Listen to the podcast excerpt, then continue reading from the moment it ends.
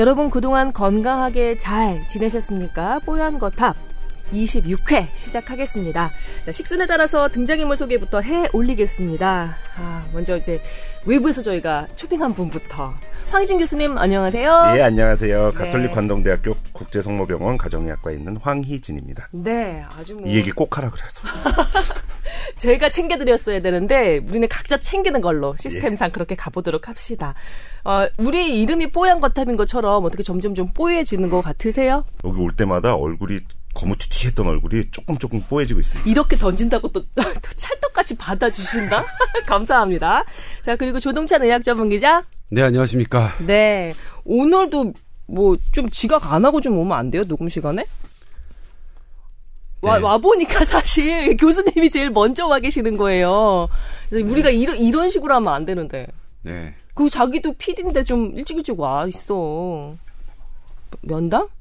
옆에 지금 이승훈 피자가 있어서 제가 한마디 좀 거들어 봤어요. 조동찬 기자 반갑습니다. 네, 반갑습니다. 휴가는 잘 보내고 오셨어요? 네, 잘 다녀왔습니다. 예. 음, 조 기자가 없으니까 이게 안 돼, 녹음이. 어, 뭐, 뭐, 자, 뭐, 좋던데요. 뭐, 그, 그게 뭐예요? 그, 그 뭐죠? 이 콧뚫는 코, 예, 코 뚫는 비법, 음, 예. 감기를 잡는 예, 꿀팁. 머그컵, 예, 꿀팁. 아 그게 예. 좀 돌고 있더라고요. 이렇게 예. 아름아름으로 들어봤냐 이러면서 네. 뭐, 뭐, 뭐 한번 해보도록 하겠습니다. 예, 저도 사실 한번 해봤어요. 네. 효과가 있던데요. 괜찮죠. 음, 괜찮더라고요. 자, 그리고 제 소개입니다.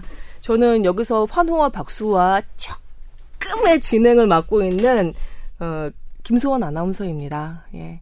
여기서만큼은 좀 제가 뭐 주책도 부리고 약간 그 지상파 방송이면은 못 쓸만한 표현을 해도 그냥 너그럽게 넘어가 주시기 바랍니다. 또 이런 맛에 또 팟캐스트 하는 거니까 예 아무런 반응이 없냐? 아니요. 나 이렇게까지 얘기했는데 고개 끄덕이고 있었습니다. 음, 알았어요. 예. 들리질 않아서 그렇지. 네, 알겠습니다. 예. 자, 저희 뽀얀 거탑 음, 여러분의 그 사연과 또 질문을 이메일 계정을 통해서 받고 있습니다. 제가 여러 번 말씀을 해드렸지만 이게 또 저희 뽀얀 거탑이 보건, 의료, 건강 관련한 팟캐스트다 보니까 질문을 할 때 자기 건강 정보가 좀 밝혀지는 것도 좀 이상하고 또 사연을 보내다가도 궁금증이 생길 법한데 그냥 댓글로 달기에는 약간 좀 꺼림칙하고 그러셨을 거란 말이죠. 그래서 저희가 메일 계정을 열어놨어요. 많은 그 글들이 답지를 하고 있는데 일단 계정 주소부터 좀 알려드릴까요? tower 골뱅이 sbs.co.kr입니다.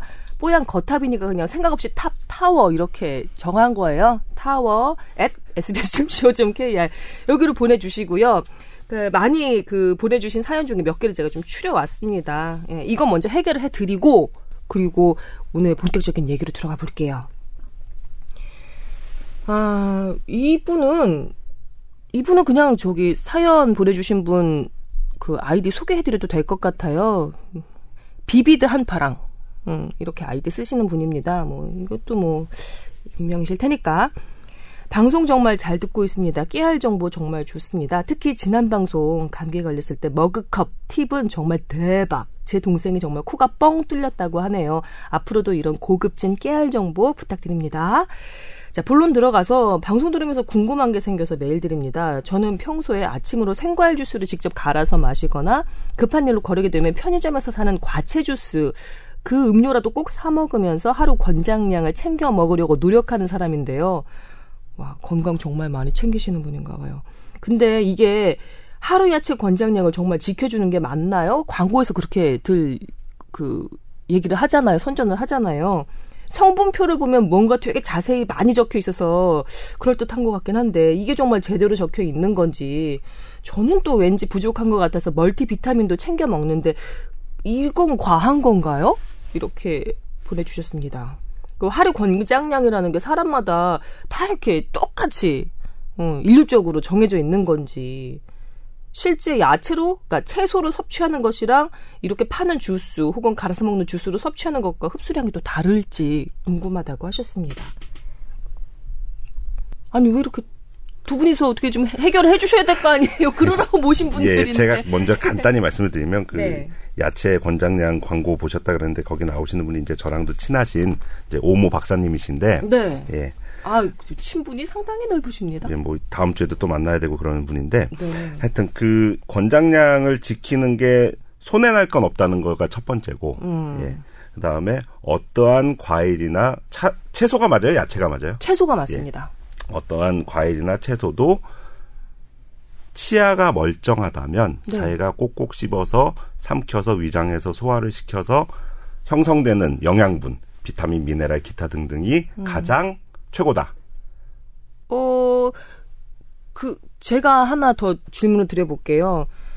그, 사실 이런 제품으로 나오는 그 과채 주스 같은 건 제조 과정에서 좀 파괴가 될 것 같기도 하고, 저장하는 그런 시간도 좀 길고 이러니까, 영양 권장량 집어넣었다고는 하지만은 사실 좀 약간 믿음은 덜 가는데 본인이 예. 직접 아침에 생과일 주스 갈아서 마시는 건 상관없지 않을까? 오히려 자기가 씹는데 좀 덜 씹어가지고 소화하는데 약간 무리가 있어서 덜 섭취한 그러니까 덜 흡수되는 것보다 낫지 않을까요? 있죠. 그러니까 꼭꼭 씹어 드시라는 얘기를 하는 아, 거고. 아, 그러니까 어떠한 좋은 믹서라고 또 예쁜 탤런트가 나와서 선전하는 것들이 얼굴 소리가 사실 예 그거 안 하면은 믹스하고 믹, 일반 믹서하고는 다른 저기에요 원리는 예 원리들이 네. 조금 다르긴 한데 그래서 이제 영양분 파괴가 덜하다라고 하는 거지 그거 여, 광고하는 게 뭐 좀그 윙하고 예, 덜 들어서 거기서 열이 덜 나고 이래서 아. 이제 조금 영양분 파괴 비타민이라든 이런 거 파괴가 덜하다인데 예.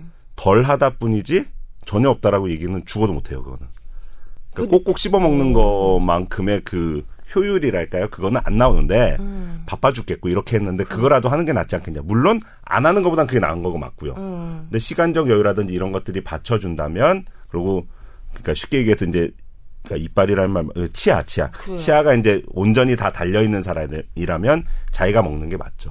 근데 솔직히 얘기해서 다 닦아서 이렇게 좀 잘라서 집어넣어서 위인 갈아서 컵에 그것도 담아서 정성이에요. 먹는 그 시간에 난 그냥 씻어서 먹겠어.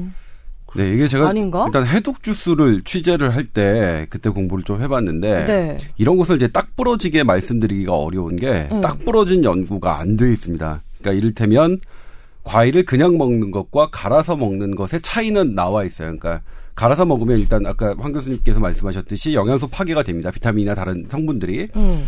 근데 뭐 그렇다고 해서 뭐 완전히 다 없어지냐 그건 아니에요. 그러니까 안 먹는 것보다는 그냥 갈아서 마시는 게 더 낫긴 한데 네.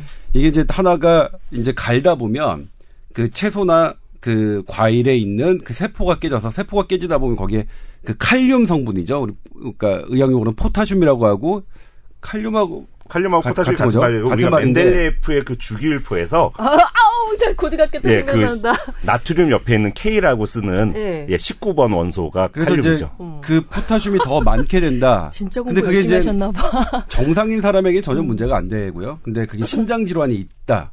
이렇게 이제 나의 전해질 균형을 맞춰주는 그 신장의 기능이 나쁜 사람에게는 네. 그렇게 조금 과한 칼륨이 문제가 될 수 있다.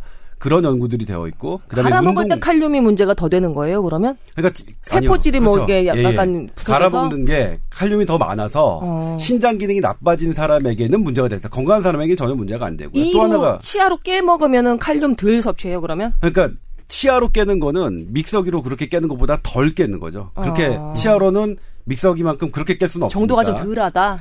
그리고 또 하나가 이제 마라톤 선수인데 네. 마라톤 선수는 이제 그 뛰다 보면 아주 극한 상황까지 가지 않, 겠습니까 음. 처음에는 그, 그 사람 그분들은 이제 평상시에는 매우 건강할 테지만 네. 뛸 때는 그 위기 순간이 온단 말이에요. 그래서 그때 과연 이렇게 그 갈아진 갈아서 칼륨 농도가 높은 걸 마시는 게 해로울 수 있다 이런 연구들이 돼 있는데 네. 그러니까 일반인들이 마라톤을 할 때는 그게 관련이 이렇게 우리가 얘기를 할 수 있겠죠. 마라톤을 하셔서 그럴 때는 그렇게 갈아서 칼륨 농도가 높은 거를 드시는 거는 안 좋다는 연구 결과가 있습니다. 이렇게 할 수는 있는데 네. 평상시라면 그러니까 이게 딱히 드릴 말씀이 없어요. 아까 황 교수님께서 말씀하신 그런 부분들. 그러니까 이를테면 그러니까 딱 부러지진 않지만 자기가 먹는 게 제일 좋다는 건 일단 오래된 믿음이고요. 네. 그다음에 또 하나가 뭐냐면 이게 이제 믹서기로 가는 것과 휴롬, 휴롬은 이제 짜내는 방식인데 짜내다 보니까 압착이라고 그러던가 착즙, 착즙. 예. 어.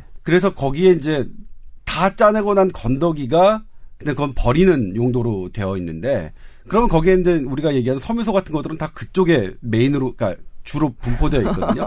네. 그러니까 그것도 일단 영양소 파괴나 이런 것들은 덜하지만 상대적으로 그 채소가 갖고 있는 다른 성분들은 다른 장점들은 섭취하지 못하는 단점이 있겠죠. 음. 그래서 저도 개인적으로는 뭐 딱 부러지게 말씀드릴 수는 없겠지만 개인적으로는 황 교수님 말씀하신 대로 본인이 가장 그 제일 먹는 게 음. 제일 좋을 것 같다라는 생각이 들고요. 또 재밌는 게 뭐냐면 음.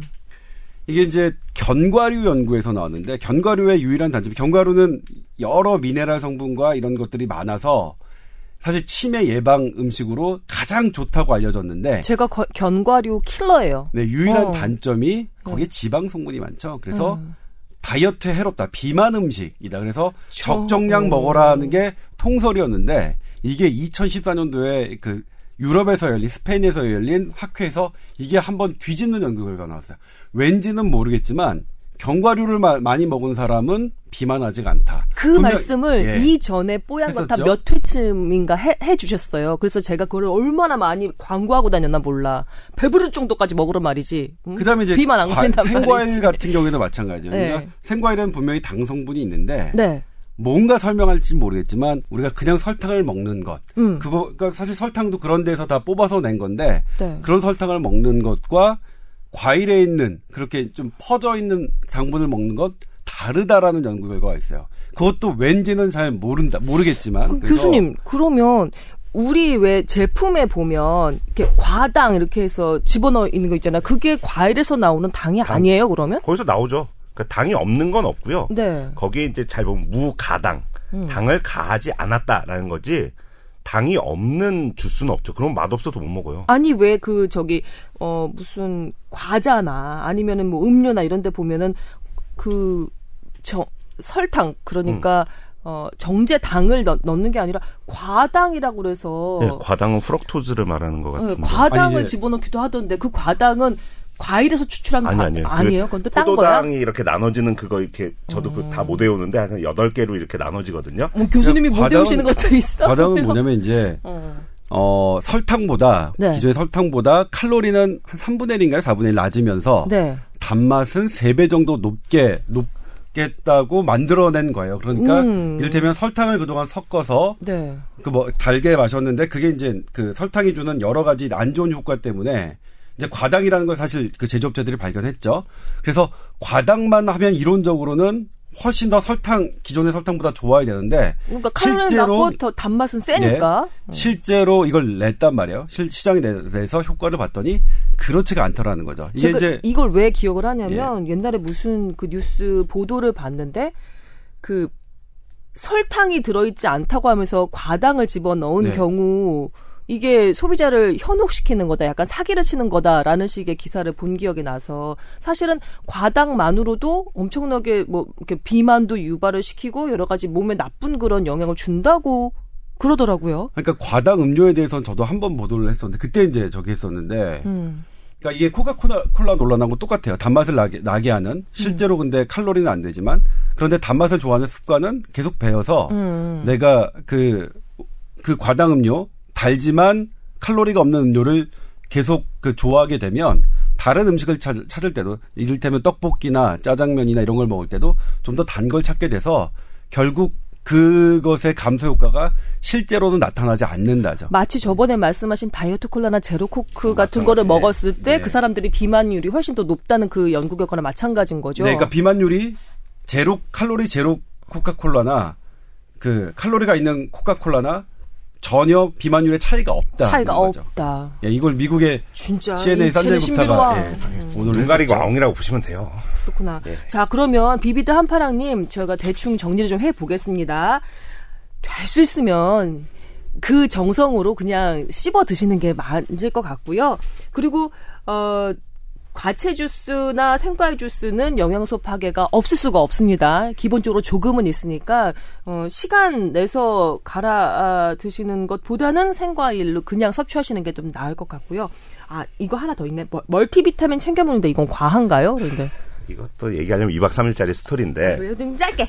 비타민 먹으면 비타민 그딴 거 먹지 마세요라고 막 욕하는 의사들도 있고요. 있어요. 비타민 꼭 챙겨 드세요라고 말하는 의사들도 있는데. 네. 실제로 의사한테 처방을 받, 비타민을 처방을 받아서 드시는 자기만의 비타민을 처방받아서 드시는 분들도 있어요. 음. 근데 비타민 연구들이 하다 보면 다 꽝이 나왔다면서 이제 욕을 하는 건데 음. 사람을 대상으로 하는 연구에서는 이게 꽝이 나오기가 쉬운 이유가 네. 비타민 외에도 다른 음식이나 여러 가지 이유로 인해서 비타민 함량이라든지 파괴량이라든지 얼마든지 바뀔 수 있기 때문에 아. 그러니까 쥐를 대상으로 하거나 가둬놓고 하면 진짜 잘 나와요. 근데 사람은 그렇게 할 수가 사람은 없잖아. 그렇게 할 수가 없기 때문에 음. 그 비타민 하나가 영향을 끼친다고 얘기하기가 참 어렵고 네. 그렇다고 또 먹었을 때 전혀 해, 효과가 없으니까 먹지 말라고 얘기하는 것도 좀 무리수다. 질문. 교수님네 그 식구들은 멀티비타민 드십니까? 저희 어머니는 드시고 아버지는 안 드시고요. 그러니까 그것도 본인은 그리고 애기들은 애들은 사모님은? 먹으라 그러는데 안 먹고요. 그 장모님의 유일한 따님께서는 그 본인의 사 부인 예, 되시는 분 그분께서는 이제 그 선물이 들어오면 꼭 챙겨 먹고 굳이 약국 가서 사 먹지는 않는 정도 선이고. 네, 본인은? 예, 저는 생각날 때만 먹는 정도. 음, 참 흐릿하네요. 근데 그쵸? 분명한 거는 그런 흐릿해. 반대하는 분들의 또 가장 큰 단점 중에 하나가 그런 뭐 만성 피로라든지 이런 것들을 실제로 진료하지 않으면서 자기가 직접 처방해보나 이랬을 때 효과가 없다라고 얘기하는 게 아니고 음. 이런 통계 논문, 통계 논문 이런 것들을 또 합쳐서 내는 논문들이 있습니다. 메타 네. 분석이라고 되게 고급 기법이라고 얘기하는 분들도 있지만 또 어찌 보면 이것저것 짬뽕한 거에 불과하지 않다라고 욕하는 사람들도 있는데 음. 그런 연구 결과를 너무 또 과장되게 얘기하는 게 명승건 선생님을 말씀하시는 건가요? 그렇게 또 얘기를 하시면 또 아, 암 전문이신 분 아닌가요? 그분? 아니죠. 아, 뭐 얘기하려면 뭐 여러 여러 아, 죄송합니다. 여러 분야에서 예, 활동을 하시는데 하여튼 아. 좀 그런 식의 표현은 자신은 돋보이게 할 수 있지만 아. 실제로 그래서 그러면 그런 분들한테 어떤 치료를 하시는데요라고 그분한테 한번 물어보면 저는 그런 치료 안 하는데요. 뭐 이런 교수님 질문. 예. 그 가정의학과라는 게 어떤 그 치료를 하는 데죠? 제가 처음에 배울 때는 혹시 예. 피로, 만성 피로 같은 게 그쪽 담당 아니신가요? 만성 피로를 이제 가정의학과에서 하기도 하고 내분비 내과에서도 하고 병원마다 또 서로 그걸 먼저 보겠다고 원무과에 막 이렇게 자기네 어. 과로 보내라고 막 이렇게 하는 병원들도 있고 네. 여러 가지가 있는데 저는 만성 피로를 보는데 만성 피로를 찾다 보면 사실은 암 같은 걸 찾으려고 하는 경우들도 있고요. 어머. 만성 피로가 오는 오는 사람의 피로해라고 온 사람의 대부분은 네. 극심한 스트레스에 오랫동안 노출됐던 분들이 더 많지 아. 실제로 영양이 부족했던 분들은 그냥 피 검사로는 검사할 방법이 별로 없어서 이제 또 검증되지 않은 법이라고 이제 욕 먹기도 하는 뭐 모발이라든지 모발은 그래도 조금 더 검증이 돼 있지만 뭐 타액을 검사를 해서 부족한 것들을 채워주면 음. 그게 플라세보일지도 모른다고는 하지만 좋아진 거가 그 검사로 다시 했을 때 올라간 게 보이고 증상이 좋아진 분도 있기는 해요. 근데 그거가 음. 모두에게 적용하는 데는 조금 비용 내지 시간 내지 노력의 한계가 좀 있어서 음. 전 국민을 그걸로 고칠 수 있습니다. 그거는 좀 과한 거고 음. 자기가 너무 힘들거나 여러 가지 해봤는데 안 되는 분들에게 한번 해볼 수 있는 last choice 정도로는 생각해 볼 수 있다. 음. 저는 알겠습니다. 개인적으로 비타민이 나쁘다고 생각하지 않아요. 음. 비타민 그리고 비싼 저기가 아니라서 그러니까 이를테면 뭐 그냥 전혀 효과가 없더라도 음. 그냥 시도해 볼 수 있는 거라고 생각하는데 그리고 효과가 있다는 그러니까 이를테면 피부 재생이나 음. 피로 회복 효과나 이런 것에는 분명 효과가 있다는 연구 결과들이 더 많아요. 어. 근데 제가 경계하는 건 지난번에도 비타민 편에서 말씀드렸지만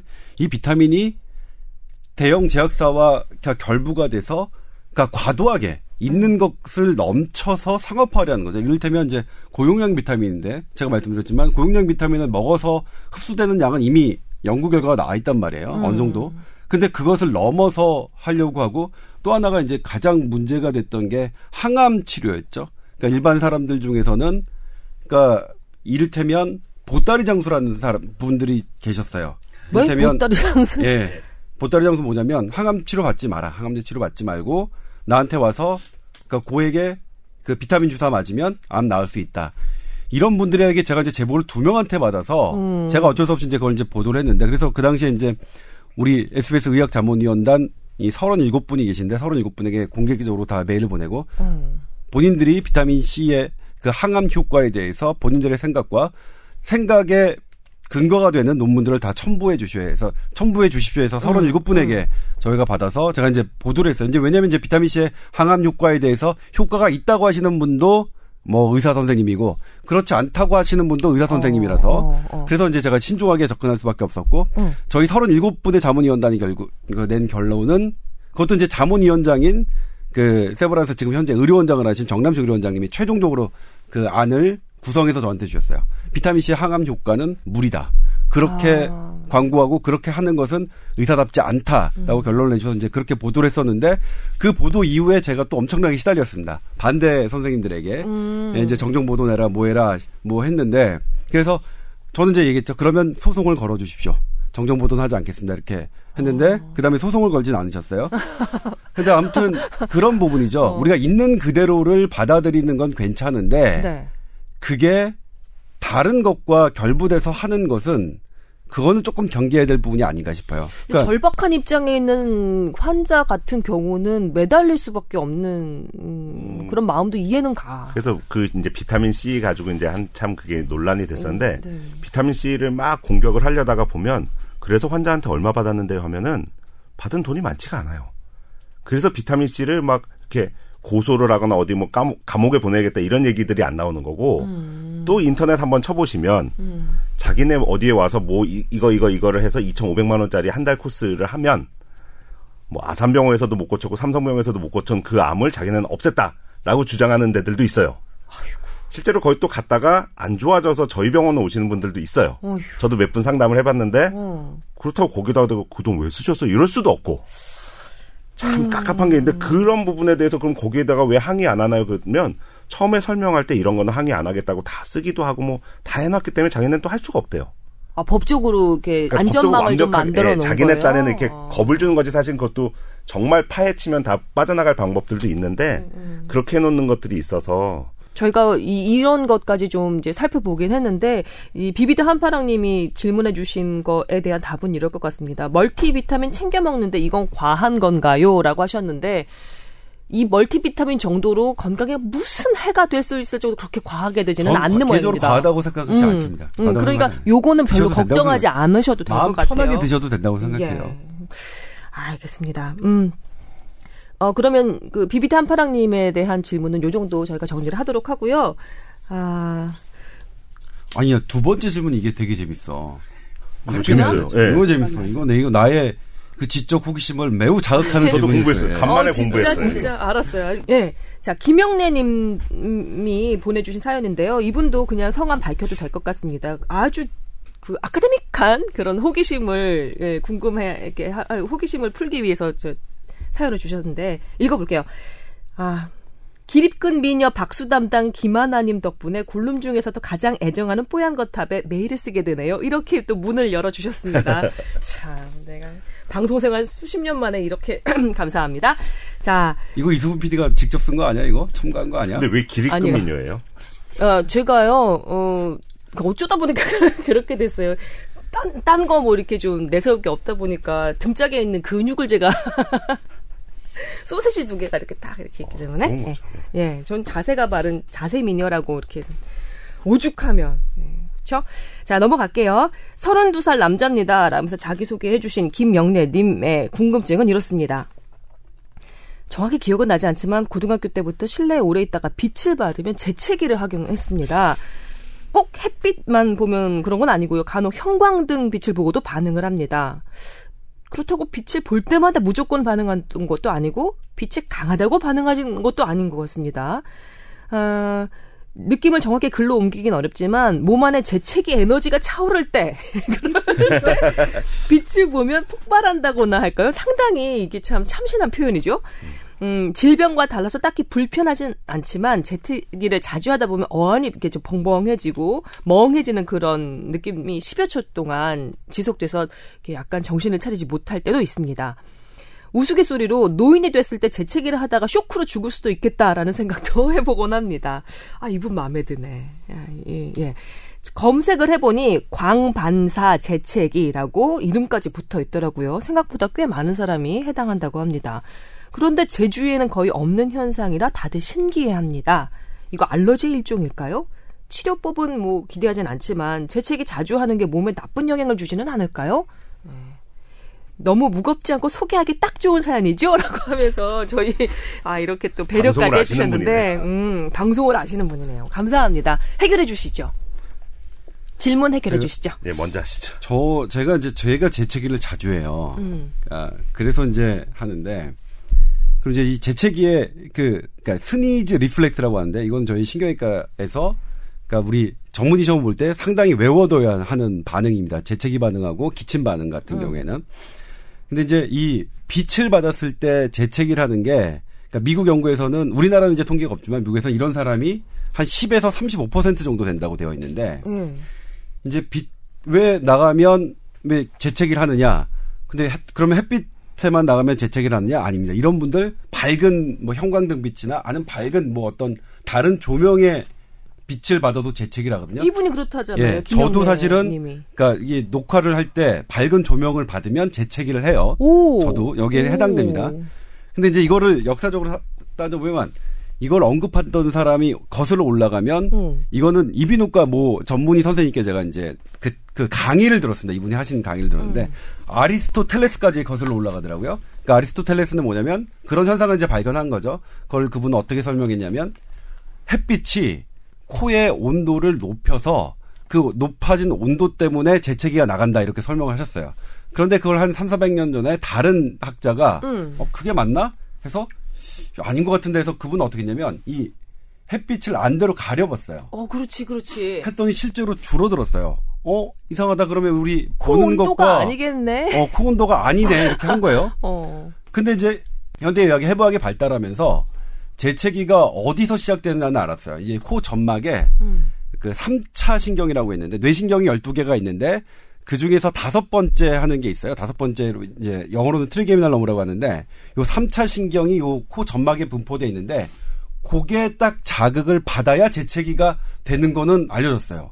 그러니까 좀 이상하잖아요. 이 코 점막에가 자극이 돼야 이게 재채기 하는 건데 빛과 무슨 상관이지? 근데 이상해요. 또 안대로 실제로 눈을 가리면 재채기 현상이 줄어들고 어허. 그래서 이걸 어떻게 설명하냐면 네. 이제 그 아직까지 이제 확정된 건 아닙니다만 음. 어 우리가 빛은 그 시력 시력이죠. 시력은 2번 신경이다. 2번 뇌신경인데 2번 뇌신경이고 코 점막은 5번 뇌신경이라고 했어. 이게 그 연수 부위에 그 핵이 있어요. 그러니까 시신경이 담당하는 핵, 그다음에 3차 신경이 담당한 핵이 비슷한 위치에 있는데 어. 거기서 살짝 교차되는 부분이 있거든요. 어. 그러니까 어, 떻게 설명하냐면 동공으로 들어온 과도한 빛이 어. 조금 그때 교차되는 부위에서 3차 신경을 딱 잘못 자극했다. 그래서 재채기가 나는 게 아닐까 이렇게 설명을 하는데요. 아무튼 그, 그 재채기의 반응은 현재 여기까지고요. 그다음에 또 하나가 일단 재채기와 기침 있잖아요. 재채기 애취하고 기침은 콜록콜록 하잖아요. 이게 사실은 관여하는 내신경이 달라요. 음. 재채기는 방금 말씀드렸죠. 5번 내신경이고 음. 이 기침은 10번 내신경입니다. 우리가 미주신경이라고 하는데 미주신경은 지금은 미주신경이라는 이름을 바꿔야 되는 옛날에는 주행을 잘 모른다고 생각해서 우리가 미주 주행이 어딘지 모르겠다고 해서 미주 신경이라고 했고 영어로는 베이거스거든요. 모호한 신경. 그런데 지금은 이제 어디로 가는지 지금 다 밝혀졌어요. 그래서 이름을 바꿔야 되긴 하지만 네. 이, 이 뒤쪽, 안쪽에 그 기침을 하는 거는 일반적으로 호흡 관여하고 심장을 관여하는 그 신경이 우리 기침을 관여하고 음. 하지만 재채기는 좀 다르다. 이 안면에 이렇게 관여하는 신경이 다른데 아무튼 요 현재 햇빛 광반사 재채기를 설명하는 기조는 지금 10번 예. 신경 때문에 기침하신 거죠, 그렇죠. 교수님.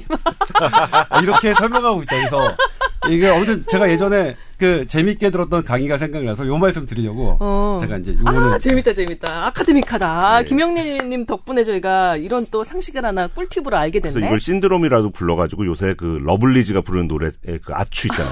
ACHOO 신드롬이라고도 해요. 아 진짜로. 찾아보시면 오, 진짜 네. 예. 아, 러블리즈 저도 참 좋아하고 저희 아들도 좋아하는데 유치원 다니는. 아, 아나 하나 여기서 또 궁금한 게 생겼네. 이거 지금 옆에서 이승훈 피자가 계속해서 빨리 진행하라고 손가락을 돌릴 것 같아서 걱정이 되긴 하지만 그래도 궁금하니까. 응, 그럼요, 네. 그럼요. 내가 그거 하려고 지금 이거 뽀얀 거탑 진행하고 있는 건데 제가 어렸을 때 천식이었어요. 그리고 저도 그랬어요. 아 그러셨구나. 우리 이거 한번 할까요? 응. 천식이 이런 거 동영상 찍어야 되는데. 그 아니 그렇게 아름답진 않았어요. 아름답지 않았어. 이거 상상하게 만들어줘야지. 내가 여기서 내가 사랑스러움을 획득했는데 뽀얀 거탑에서 방송 20년 만에 이렇게 안 도와준다 후배 기자가. 자 질문 이어가자면 어 천식이고 김, 그 감기를 자주 알, 알아서 재채기랑 기침이 엄청 잦았거든요. 그런데 음 재채기랑 기침을 하기 시작하면 엄마가 놀지 못하게 하는 거예요. 악화가 되니까. 그래서 그 숨겨야 되는 거예요. 그래서 재채기도 참는 방법을 학습을 했고 기침도 뭐 물을 먹든지 아니면은 이렇게 가라앉게 만들어서 참는 방법을 학습을 해서 엄마 앞에서 그걸 좀 피했어요. 나오는 재채기 반사, 기침 반사를 이렇게 참는 게 건강에 어떨지 궁금해요. 그리고 어떤 상황에서 뭐 예, 를 들면 상견례라든지 아니면 방송 출연이라든지 기침이나 재채기를 하지 못할 그런 상황에 처한 분들도 있을 수 있잖아. 그걸 참으면 재채기나 기침을 참으면 나쁜가요? 건강에? 원칙적으로는 기침하고 재채기 반응은 일반적으로 그 알레르기나 이렇게 그 발작적인 상황이 아닐 때는 네. 외부로부터 들어온 자극을 이렇게 그 병균이라든지 바이러스 이런 것들을 내쫓기 위한 좋은 반응이기 때문에 어. 굳이 참지 말라고 되어 있는데 네. 이게 그 진짜 진짜 공격 외부 공격이 아닌데도 지 혼자 이렇게 난리를 치는 상황 그거는 가라 가라앉혀 줘야죠. 기침이 기침을 부르는. 어 그건 뭐예요?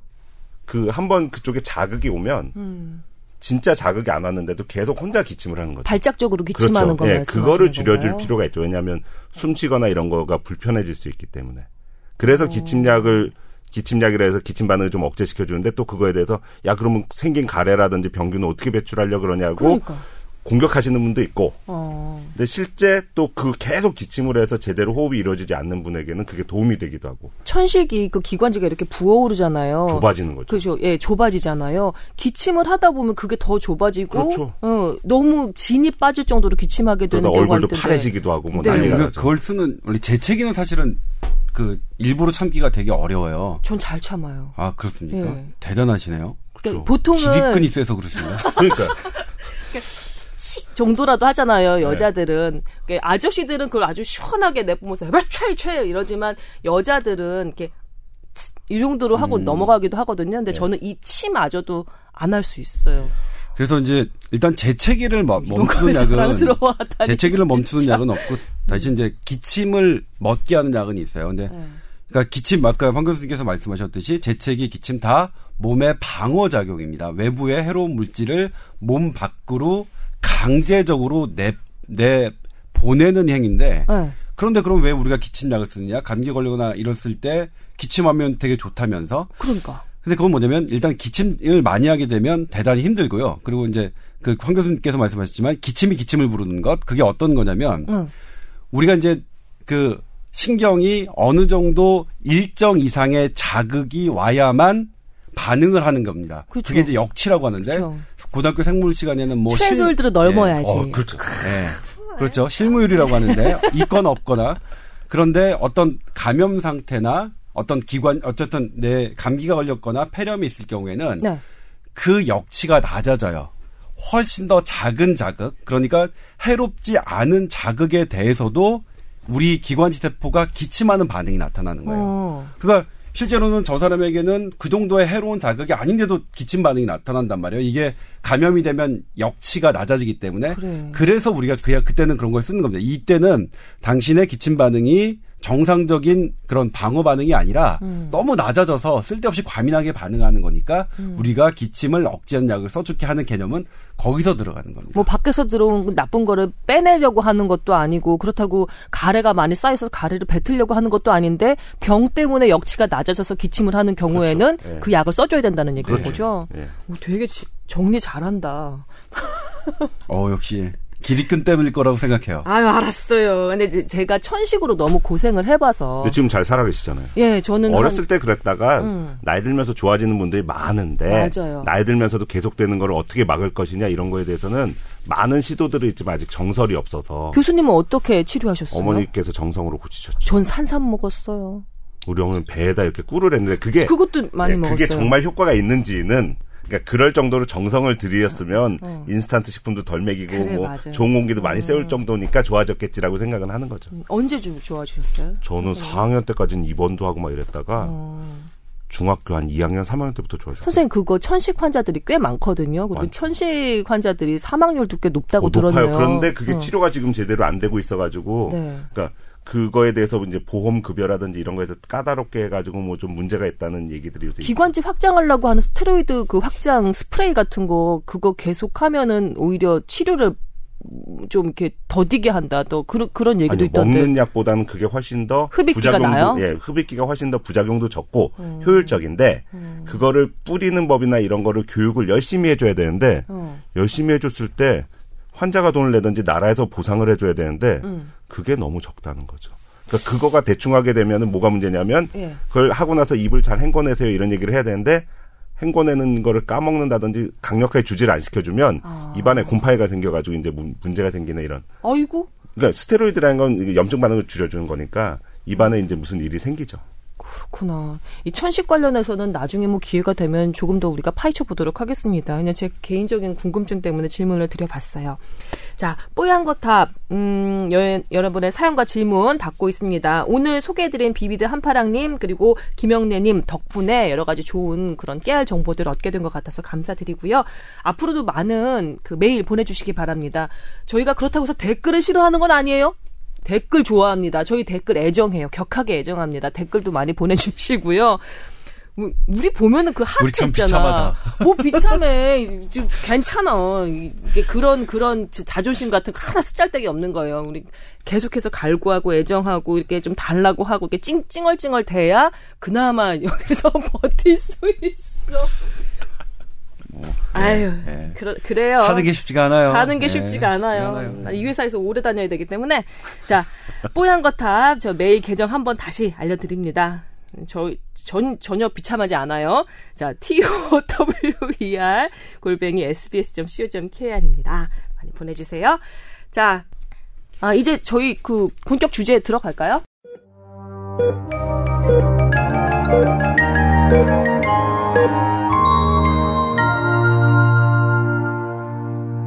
임산부와 태아와 음주. 말해 뭐에 당연히 해롭지. 물음표. 네. 이렇게 적혀 있네요. 네, 그렇죠. 임신부와 태, 임신부가 술 마시면 해롭다는 거 모르시는 분 되게 없을 텐데. 음. 19일이었죠? 19일이면 언제였죠? 얼마 전이죠. 네, 얼마 전 19일에 미국 그 소아과 학회에서 네. 임신부에게 단 한 잔의 술도 권하지 않는다. 마시지 않는 걸 권한다라고 발, 발표를 했습니다. 어, 그럼 이상하죠. 왜 안 좋은 거 진작에 그런 거 아니었나? 라고 생각하는데 왜 그랬냐면 알고 있는 거 아닌가요? 왜 그랬냐면 이제 음. 사실 미국 복지부의 원래 그동안에 그 그니까 지금 현재 미국 복지부가 갖고 있는 가이드라인은 뭐냐면 임신부는 일주일에 한 잔 이상 마시는 걸 권하지 않는다라고 조금 완화된 거였죠. 어. 그러니까 그래서 사실은 일주일에 한두 잔 정도 드시는 분 의외로 많습니다. 우리나라도 이제 전국 통계는 아닌데 우리나라에서 그 산, 그니까 출, 뭐죠? 출산? 출산을 가장 많이, 분만을 가장 많이 하는 병원의 조사 결과를 따르면 우리나라에서 임신부 중에 한 47% 정도가 음. 어, 임신 중에 술을 마신다라고 대답을 했고, 그 다음에 조금 더 그 당시 이제 그 결과가 충격적이었던 게 27%는 뭐 일주일에 세 잔 이상 마신다. 생각보다 많이 너무 드시죠. 많이들 드시네요. 근데 미국 통계를 보더라도요. 임신을 했더라도 하루 한두 잔은 괜찮다고 생각하시는 분들이 상당히 많고 음. 그렇게 생각한다면 그렇게 하시겠죠. 근데 제가 이제 어 제가 개인적인 자리에서도 보면 이제 이를테면 제가 얼마 전에 이제 다른 사람과 있을 때 거기 이제 여성분들이 많았었는데 네.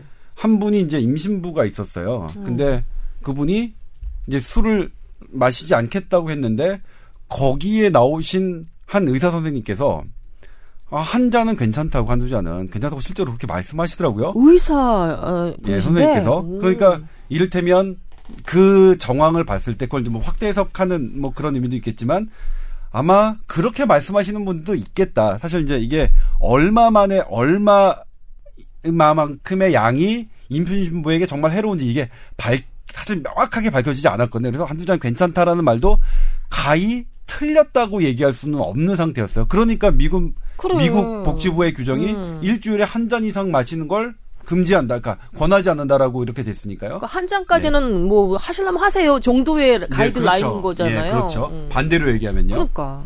근데 이제 이게 19일 날 미국 소아과학회입니다. 이것도 이제 음. 의미가 산부인과학회가 아니라 음. 소아과학회에서 이제 바꿨습니다. 이거를 규정을 음. 한 잔도 안 된다. 마시지 음. 않으셨으면 좋겠다. 이렇게 바꾼 거죠.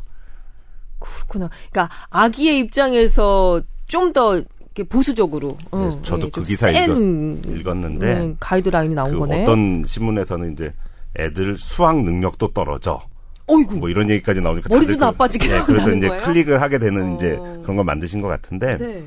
이게 꼭 비단 술뿐만이 아니라 담배하고 그 다음에 그 커피 이 세 가지가 이제 주된 싸움의 이제 그 저희 집도 그랬고 뭐 다른 친구들도 다 그랬고 커피도 커피를 그럼 몇 잔을 마시면 괜찮으냐 그죠? 커피도요? 커피도 또 안 좋다고 하시는 분들도 있고 음. 이게 또 친정 어머니와 시어머니의 또 관점들이 다 다르고 어려움들이 있습니다. 담배는 어. 또 그러면 뭐 그럼 간접 흡연하는 모든 사람으로부터 또 그럼 해방시켜 줄 수 있느냐? 그러니까 그런 문제들도 있어서 네.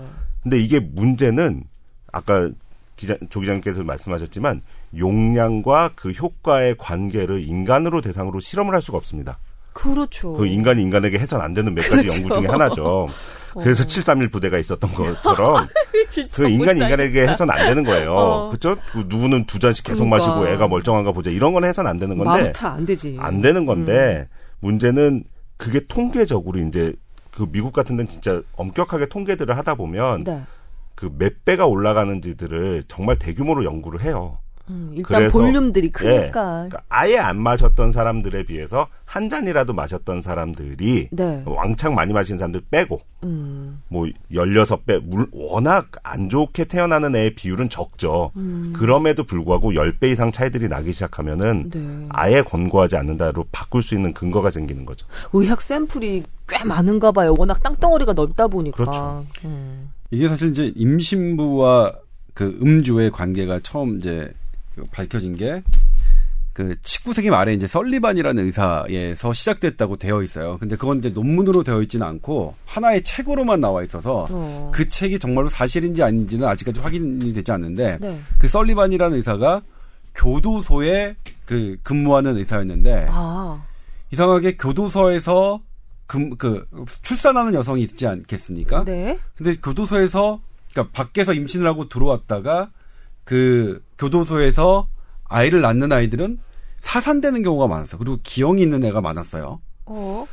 그리고 또 하나가 교도소에 밖에서 말고 교도소 안에서 임신을 해서 거기서 출산한 사람들은 어떤 특징이 있나 봤더니 이전에는 기형 하나 사산이 많았는데 교도소에서 출발해서 그 출산한 사람은 교도소에서 어떻게 임신이 면회 면회 시간이 하죠. 아, 예. 아 그, 외국이니까 예. 우리나라 아니, 우리나라도 그거 돼 있습니다. 아, 정상적으로 그건 부부일 경우에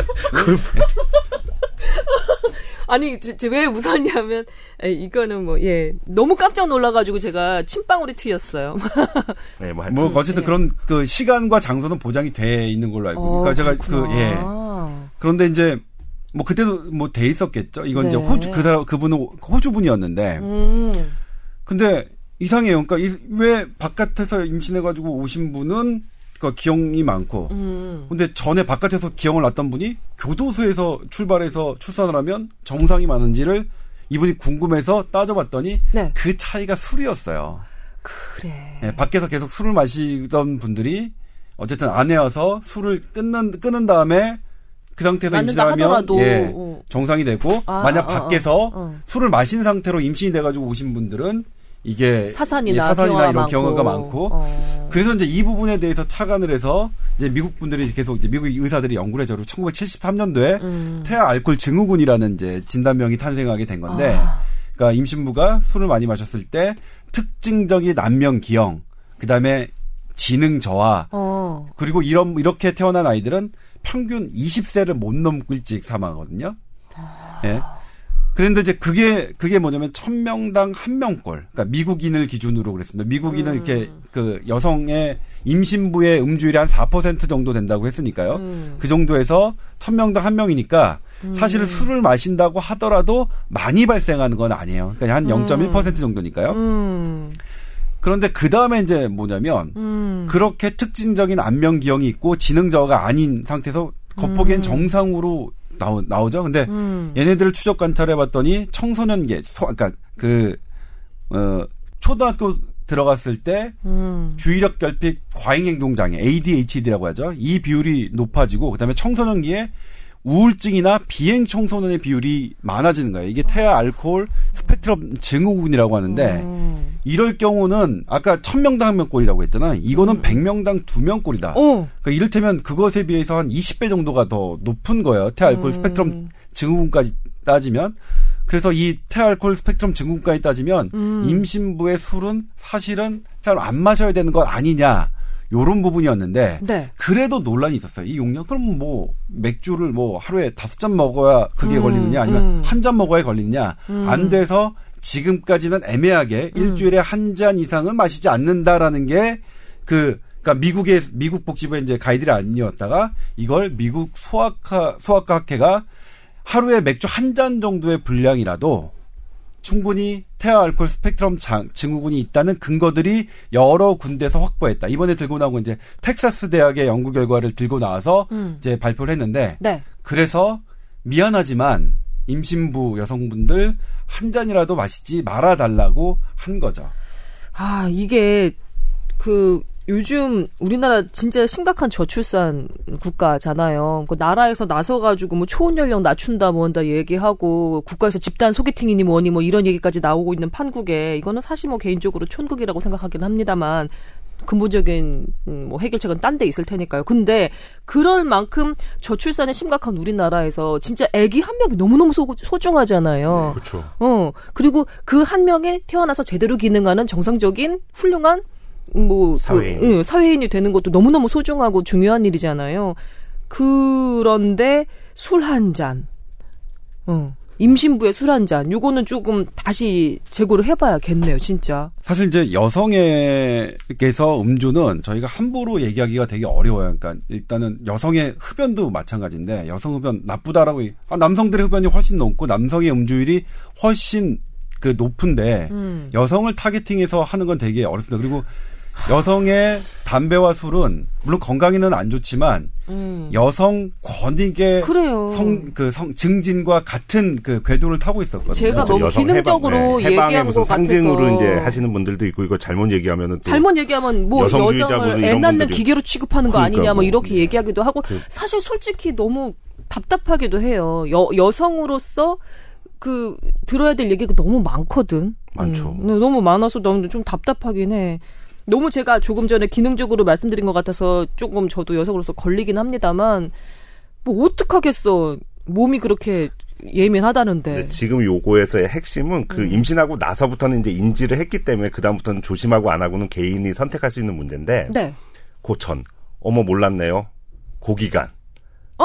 그러니까 나는 임신을 했는데 모르는 그 기간이 있잖아요. 아, 그래요? 그렇죠. 임신을 보통 한 두 달이나 석 달 때쯤에 알고, 왜냐면 최소한 그러니까 월경이 안 해야 내가 임신한 거를 의심할 수 있으니까 음. 보통 한 늦어도 14일 그리고 길게는 한 달 정도는 모를 수가 있습니다. 네, 그동안 뭐 어떻게 했는데 그래서 그게 이제 제일 네. 관건이에요, 사실은 이게. 사실 그 아기들이 아주 어렸을 때는 기관이 형성되기 전이니까 그러니까 그래서 안심을 시켜줘야 되는데. 아. 근데 그걸 이제 과대 행석하고 이제 겁내고 울고 며칠 밤을 잠을 못 자고 이러시는 분들이 있거든요. 그렇지. 근데 그거들을 이제 안심을 시켜주기 위해서 그쪽 미국에서는 만든 게 이제 한 잔이었으면 크게 문제 없을 테니까 안심하고 아. 임신을 유지하세요인데 어. 걱정에 걱정에 걱정을 부르는 분들은 이 애를 내가 계속 임신을 유지해도 될까요서부터 뭐 낙태, 유산 뭐 이런 것까지 생각하시는 분들이 음. 있기 때문에 이 숫자를 명확하게 얘기해서 얘기한다는 게 사실은 좀 조심스러운 아, 부분들이 있어요. 이번 그 미국 그 텍사스 연구 그 기반으로 발표한 이 소아과 학회에서 이제 공식적으로 예, 예, 예, 소아과 학회에서 발표한 이 음주 절대 안 돼. 이거는 네. 그러면 이 임신 아주 초기에도 해당되는 네. 얘기 예, 거예요? 예. 전기간. 그러니까 이를테면 예전에는 태알콜 증후군, 태알콜 그 스펙트럼 그 증후군 이런 아, 그러니까 태알콜 증후군 스펙트럼 이런 것들이 임신 말기에 그 해당된다라고 주로 돼 있었는데 네, 폐하의 최근, 기관들이 막 생겨나기 시작할 때 그때. 예, 근데 연구가 더 되면서 네. 그게 이제 초기라도 자유로울 수 없다고 돼 있고요. 심지어는 이거는 메이저 연, 메이저 연구는 아닌데 마이너하게는 남성 임신 기간에 어쨌든 술을 마시고 한 남성 남성의 정자에게도 그런 알코올 성분이 들어가고 그게 네. 태아 알코올 증후군 스펙트럼 장애에 영향을 줄 수 있다라는 연구 결과도 있어요. 그러니까 남성조차도 어. 그 임신을 앞두고서는 술을 대단히 조심해야 된다는 연구 결과도 있어서 근데 동물 실험에는 이게 쥐 실험으로는 다 돼 있어요. 남자 factor, 여자 그러니까 factor, 남자 factor까지도 영향을 주는 걸로 쥐 실험에는 되어 있어요. 그러면 사, 예. 그 합방이라고 말씀드리면 좀 그러려나 하여튼 술 한 잔 해서 분위기 잡고 그 다음에 합방까지 이어지는 이런 프로세스는 지 양해야 된다는 아니, 얘기잖아요. 그날에가 좀 그게 정작으로까지 가는데 시간이 걸리기 때문에 알코올이 분해돼서 어쩌고 저쩌고 여자는 그 시간도 아직 증명, 증명할 길은 없는 건데 아유. 혈중 알코올 농도가 더 중요할 것 같고 이게 한 번 먹어서 큰일 나는 게 아니고 음. 늘 드시는 분들이 문제가 되는 거고 아. 제가 정답을 드릴게요. 그래요, 그래요, 그래요. 임신은 계획 임신을 원칙으로 한다.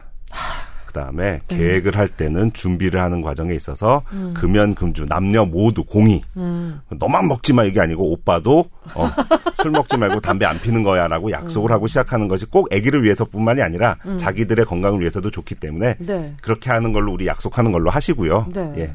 근데 다만 그건 있어요. 이제 이게 실질적으로 그렇게 모르고 드신 분들이 있거든요. 직장 여성분들 사실 연말 연시에 회식 그렇게 잤는데 술 피하기가 되게 어렵잖아요. 네. 근데 한, 토, 그러니까 더 솔직히 말씀드리면 한두 잔 마시고 한 세네 잔 마신 것들은 사실 별 문제 안 될 것 같아요. 확률이 되게 낮을 것 같은데. 물론 자유롭지는 못하더라도. 네. 근데 그러면 대단히 많이 마셨다. 정말로 내가 흠뻑 취하도록 마셨다. 그럼 어떻게 되느냐? 몸이 알코올에 젖은 솜같이 마셔. 이게 사실은 제 마셨다. 경우예요. 제 경우예요. 어. 제 경우입니다. 어. 제가 그래서 정말 고민을 많이 했었어요. 저희 산부인과 교수님하고 그 저기에서 했는데 결국 그래서 제가 그때 그때 제가 지금 알고 있는 태알코올 증후군을 보도했고 막 라디오 방송을 했던 거는 전부 다 저의 문제라서 제가 다 공부했는데. 아 그럼 지금 따님께서는 그 아직 아직은 괜찮아요. 아직은 물론 뭐 그리고 물론 그렇죠. 어이구. 얘가 이제 어. 물론 괜찮지 않다라고 하더라도 저는 그 탓으로 생각하지는 않고 아 그럼 나도 원래 어렸을 때 저 괜찮지 않았거든요. 뭐, 뭐 그렇게 지금은, 생각하면 되니까. 지금은 많이 나아지신 거예요? 아니 그러니까 이를테면 그래 그래서 음. 저도 고민을 했는데 저는 그럴지라도 극단적인 선택은 아니라고 생각. 너무 확률이 음. 정상으로 나올 확률이 훨씬 더 훨씬 몇십 배 높기 때문에 어. 그렇다 하더라도 그렇다 하더라도, 그렇다 하더라도. 음. 왜냐면 애가 문제가 될 거면 정상적인 임신이 안 되고 사산이 될 확률이 더 높아요. 어. 그렇기 때문에 얘가 만약 딱 잘 안착했다 그러면 얘가 충분히 그걸 이겨낼 만큼의 그런 건강성을 가지고 있는 아이라고 아. 생각하시는 게 좋을 것 같아요. 아. 그러니까 일단 이것도 이건 정말로 전 개인적인 의견. 제가 공부하면서 그 음. 그제 케이스라서 제가 공부하면서 제가 내린 결론이긴 합니다만 음. 극단적인 사, 선택을 할 필요는 전혀 없다. 물론 사전에 음. 그런 고민을 하지 않도록 하는 노력이 훨씬 더 중요하겠지만 음. 혹시 모르는 상태에서 그런 걸 봤다 하더라도 저 극단적인 선택, 그러니까 몇십 배 높다. 음. 몇십 배가 아니라 몇백 배 높다. 이 아이가 그래도 잘 이겨내고 정상, 그러니까 잘 안착된 아이라면 정상일 확률이 몇백 배 높으니까 음. 그렇게 걱정하지 마시고 그 이후부터 조심하시면 된다. 음. 이렇게 말씀드리고 싶네요, 저는. 그렇군요. 오늘 그 교수님의 그 두 가지 대명제, 계획 임신이고 그다음에 오빠도 같이 음. 이두 가지 그 대명제를 기억을 하는 거. 있잖아요. 어? 연하남도 있을 텐데 왜 오빠라고 하면 아, 연하남도 오빠라고 불러요. 그렇지. 아, 그런가요? 예. 진짜? 예. 그... 어, 내가 경험이 없어서 몰랐네요. 오빠라고 어. 부르세요? 예? 오빠라고 부르시나요? 자기. 아, 사실 이 아나운서가 자기라고 하면 안 되는데, 자기는 본인을 지칭하는 대명사이기 때문에. 하여튼간, 네. 자, 그래서 그 황 교수님께서 말씀해 주신 그 두 명제를 기억을 하고, 그리고 조 기자님이 얘기해 주신 확률은 매우 낮다. 그렇더라도 이렇게 술 관련해 가지고 좀 잘못될 확률은 매우 낮기 때문에 그렇게까지 불안에 떠실 필요는 없다. 네. 요세 가지를 기억을 하면 이번 문제는 해결이 되는 것 같네요. 음. 네. 아무튼 그래도 그거 좀 안 되긴 했어요. 여성분들 그러니까 술은 그러니까. 일단 사회생활에서 꼭 필요한 건데 임신 기간에 그, 예. 그게 더 문제죠. 사회생활에 왜 술이 꼭 필요하냐가 더 문제죠. 기자님이니까 그렇게 아, 그러니까 생각하시는 그것도 거예요? 사실 많이 바뀌어 있습니다. 왜냐하면 대학만 음. 해도 제가 입학할 때는 정말 냉면에다가 저는 신촌에 있는 좋은 대학을 나왔음에도 불구하고 저쪽하고 비슷하게 이렇게 그 냉면에다가 여기서의 저쪽은 어디예요? 뭐 하여튼 거기가 있다 그러더라고요. 그 냉면에다가 정말 고등학교 동문회 제가 3기인데도 일기 음. 선배들이 냉면에다가 소주 두 병 이렇게 넣어가지고 예. 완샷을 하고서 자기 소개를 했던 기억이. 그러고 보니까 기자, 의사 이 두 그 직업군이 술 많이 먹기로 되게 유명한. 그래서 병원에 오시는 분들이 아 의사 선생님들도 많이 드시던데요. 그러면 늘 하는 얘기가 있죠. 뭐라고? 의사가 하는 대로 따라하지 말고 하라는 대로 따라하세요. 아이고, 이렇게 또 진짜 멘트가 정말 찰지다. 준비를 많이 해오셨나 보다. 늘 하는 얘기. 그러니까 진료실에 워낙 이상한 질문 하시는 분들이 많아서 그런 거 다 대답하다 보면 이렇게 어, 되는 건데. 음. 근데 확실한 거는 그러니까 그 회식 자리에서 저보다 높은 분들이 있을 때는 확실히 그런 것들이 많은데 음. 이제 저도 이제 제가 제일 높은 자리가 있는 회식이 간혹 있으면 음. 확실히 들 먹어요. 아. 그러니까 대한민국은 점점 좋아지고 있고 음. 2050년이 되면은 그런 전설 속에 있는 나는 뭐 고주망태가 될 때까지 마셨네 이런 것들은 없어질 날이 올 겁니다. 술 관련 무용담은 사실 별로 그렇게 그렇잖아. 재미는 그렇죠. 있지만 본인이 주인공이 되는 건 좀 별론 것 같아. 예. 예. 그리고 주량 나는 못 마신다는데 억지로 이렇게 먹이지 맙시다. 특히 여자들 그래. 같이 이렇게 막술 이거 하지 맙시다. 그 늦게까지 네, 또 새벽 네. 2시까지. 맞아요. 그거는 특히 여성분들에게는 우리가 술을 권하지 않는 폭력이야, 폭력. 예. 그러면서 자기 부인은 또 일찍 오기 바란다. 그러게요. 그 이상한 선비님들이 계셔. 뭐 한마디 하실 것 같은 눈빛이신데. 아니요, 그래서 저는 사실 개인적으로는 여성분들이 그렇게 딱 여성분들에게만 그, 그니까 아이를 낳는 여성분들에게만 딱 그렇게 정말 당신들은 한 잔도 마시지 마세요라고 하는 게 조금 죄송한 면도 있어요. 그러니까 음. 이렇게 조금 아, 아이고 그런데 그럼에도 불구하고 일단은 어떤 과학적인 그런 에비던스들은 한 잔도 마시지 않, 않는 게 좋다는 걸로 나오니까 음. 그렇게 이제 말 그래서 어쩔 수 없이 말씀드릴 수밖에 없다. 제 동생이 임신 중인데요. 신랑이 어 이렇게 치킨을 사가지고 이렇게 왔대요. 치킨을 배달 시켰는데 보니까 생맥주가 같이 왔더라는 거예요. 너무 너무 이 생맥주를 마시고 싶은데 그래서 신랑이 이렇게 뒤돌아서 이렇게 높은 사람 옆에서 이렇게 술 마실 것처럼 가리고 마셨다 고 그러더라고요. 근데 나는 그마저도 너무 존중과 배려의 문제인 것 같아요. 속상했어. 네, 응. 이게 한 생명을 탄생시키는 게 보통 일이 아니니까. 임신서부터 출산까지 그 기간 동안은 무조건 여왕님처럼 받들고 음. 그 이후에 뭐 하녀처럼 부려먹는 한이 있더라도 아이고, 그 그래서도 안 되겠지만 예. 안 되지, 그래서도 안, 안 되겠지만 여하튼 그 동안은 예. 옆에서 치킨 냄새도 피우지 말고 맥주 트름도 하지 않는 걸로 하시죠. 맥주 트름도 하지 않는 것으로 알겠습니다. 오늘 뭐 정리 훈훈하게 끝나네요. 예. 자, 그러면, 음, 이것으로 저희 뽀얀거탑 26회 마무리하도록 하겠습니다. 두 분 수고 많이 하셨고요. 다음 주도 아주 깨알 정보 많이 부탁드립니다. 고맙습니다. 네, 고맙습니다. 네.